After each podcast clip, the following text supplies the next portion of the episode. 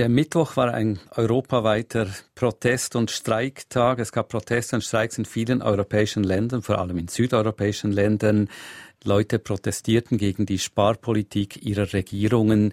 Rudolf Strahm, verstehen Sie das, dass da die Leute auf die Straße gehen oder zu Hause bleiben und streiken und nicht arbeiten gehen? Diese Sorgenregionen Europas äh, müssen natürlich jetzt schon sozial einschneidende Eingriffe äh, durchmachen vor allem Griechenland, Spanien, Portugal, vielleicht auch Italien, vielleicht bald auch Frankreich. Aber diese Sorgenregionen müssen jetzt von außen natürlich erzwungen, von den Gläubigernationen erzwungen, eine Austeritätspolitik durchmachen. Das heißt Gürtel länger schnallen, Löhne tiefer, Staatsausgaben, Renten kürzen und das ist gerade für Schwächere natürlich einschneidend, sozial schwierig. Und ich bin nicht erstaunt, dass die Gewerkschaftsbewegung jetzt europaweit sich äh, dagegen wehrt. Früher hat der Internationale Währungsfonds in Südamerika solche Austeritätsprogramme durchgesetzt, aber das war nur unter äh, Bedingungen der Militärdiktaturen möglich. Und heute äh, sieht man ja, wie das da die Regierungen destabilisiert. Gürtel enger schnallen, sagen Sie, ohne das geht es gar nicht. Wenn man Schulden zurückzahlen will, und Staatsdefizite oder auch Außenwirtschaftsdefizite korrigieren will, muss jemand sparen, muss man den Gürtel länger schnallen. Eigentlich sollte man aus den Erfahrungen der 80er, 90er Jahre in, in Drittweltländern, müsste man eigentlich die Austeritätspolitik, also die Sparpolitik kombinieren mit mehr Investitionsanreizen, mit einer keynesianischen Ankurbelungspolitik. Und da, um äh, einigermaßen die Rezession, die immer entsteht, bei jeder Austeritätspolitik aufzufangen und zu kompensieren. Und das ist vielleicht zu wenig gemacht worden in Südeuropa, gerade weil die Gläubigen natürlich das Geld zurück wollen. Man sieht ja jetzt, gerade gestern kamen die neuen Zahlen für das BIP im, in der Eurozone, ein Minus von 0,1 Prozent zum zweiten, das zweite Quartal hintereinander mit einer negativen Wachstumsrate, also einer Rezession. Ist das nun eben, wie die Gewerkschaften sagen, eine direkte Folge dieser Austeritätspolitik, dieser Sparpolitik? Ich glaube schon. Sicher haben wir eine generelle Abkühlung der Weltwirtschaft, auch in USA und selbst in Ostasien haben wir nicht negative Wachstumsraten, aber doch einen Rückgang der hohen Wachstumsraten. Aber sicher ist das hausgemacht. Es ist doch klar, wenn in einem Lande 40, 50 Prozent des Bruttoinlandprodukts über den Staat laufen, sei es Investitionen oder Renten oder Löhne, und das wird zurückgefahren, so kann man natürlich nicht das Bruttoinlandprodukt wachsen lassen. Das ist, äh, glaube ich, natürlich. Allerdings muss man sagen, dass es natürlich in Südeuropa, in den Sorgenregionen noch andere Faktoren gibt. Es gibt nicht nur die Staatsbudgetproblematik, sondern die generelle Schwäche. Der fundamentale strukturelle Hintergrund ist ja eine Schwäche im Export und eine Schwäche in der Konkurrenzfähigkeit. Die Länder haben tiefe Produktivität, sie können nicht mithalten gegen die über den asiatischen, den billigen chinesischen Produkten. Sie haben in ihrer Industrie nicht fit machen können, auch mangels Berufsbildung und Ausbildung. Und jetzt sind sie in einem strukturellen Defizit. Und das können sie weder mit Austeritätspolitik noch mit äh, kurzfristigen Ankurbelungsmaßnahmen lösen. Eigentlich müssen diese Staaten jetzt abwerten können, das können sie nicht mit dem Euro.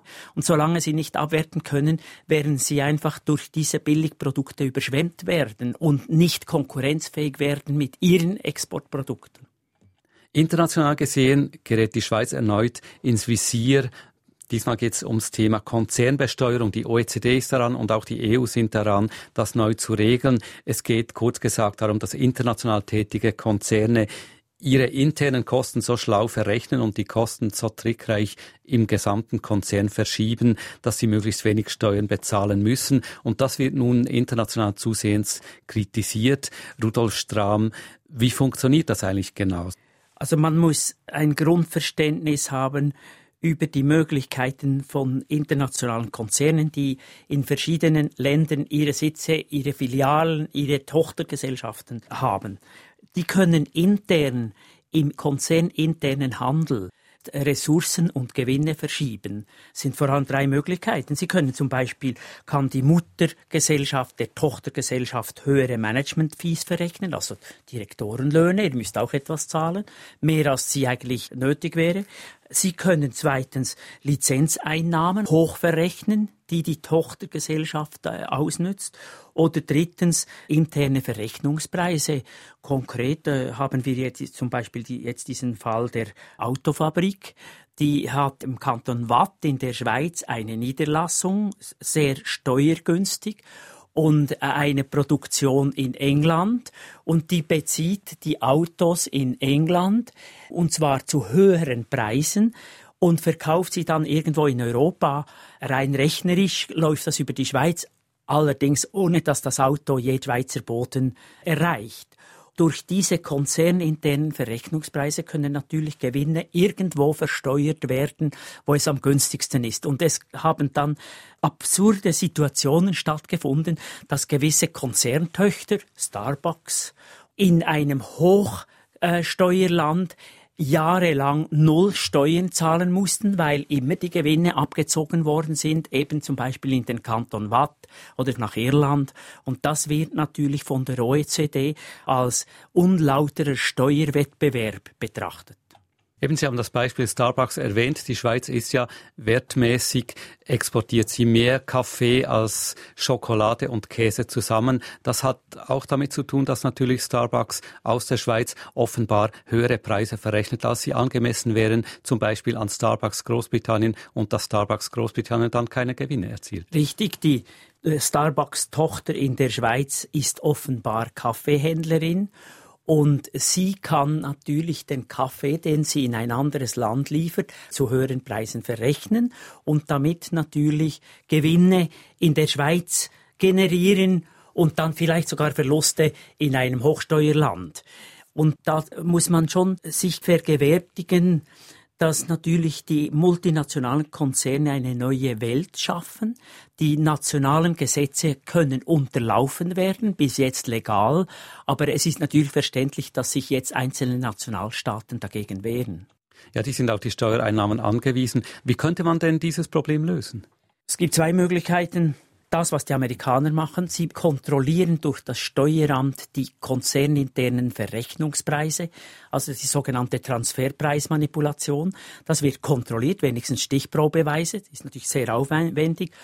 Oder die andere Möglichkeit ist, dass man einfach Steueroasen austrocknet und sagt, jedes Land, das Konzerntöchter beheimatet, muss eine Mindestbesteuerung, einen Mindeststeuersatz für die Gewinnbesteuerung auch von Konzernen einhalten und sonst wird das nicht mehr toleriert.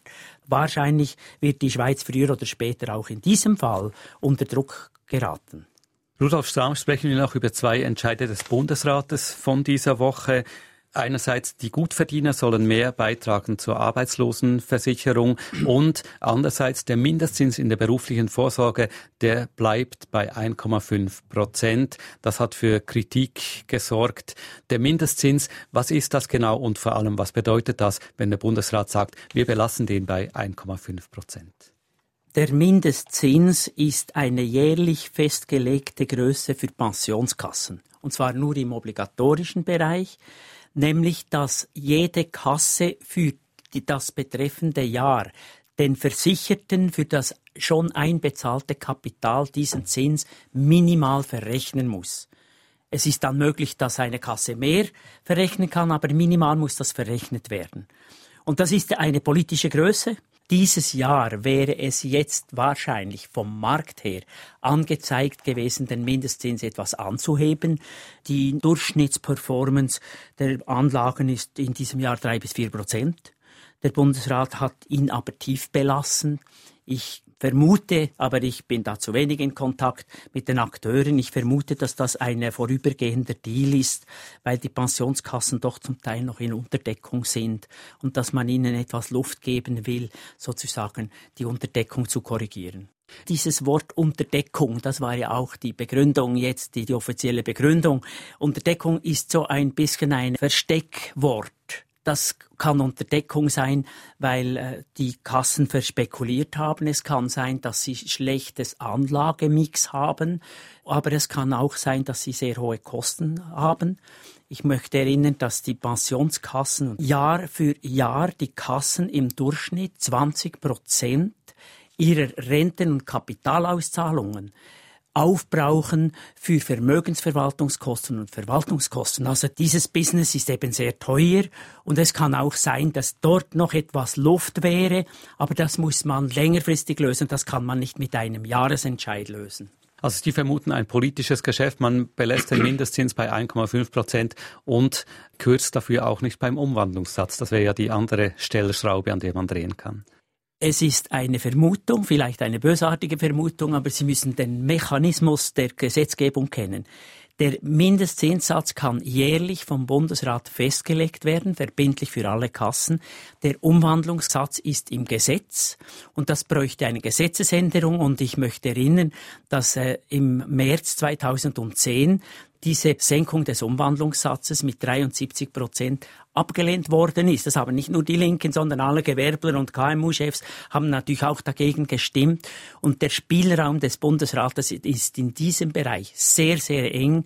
Und ich vermute, Vielleicht ist es eine bösartige Vermutung, dass man jetzt beim Mindestzinssatz etwas nachgegeben hat, weil dort der Entscheid leichter fällt. Im Endeffekt hilft beides ja den Kassen.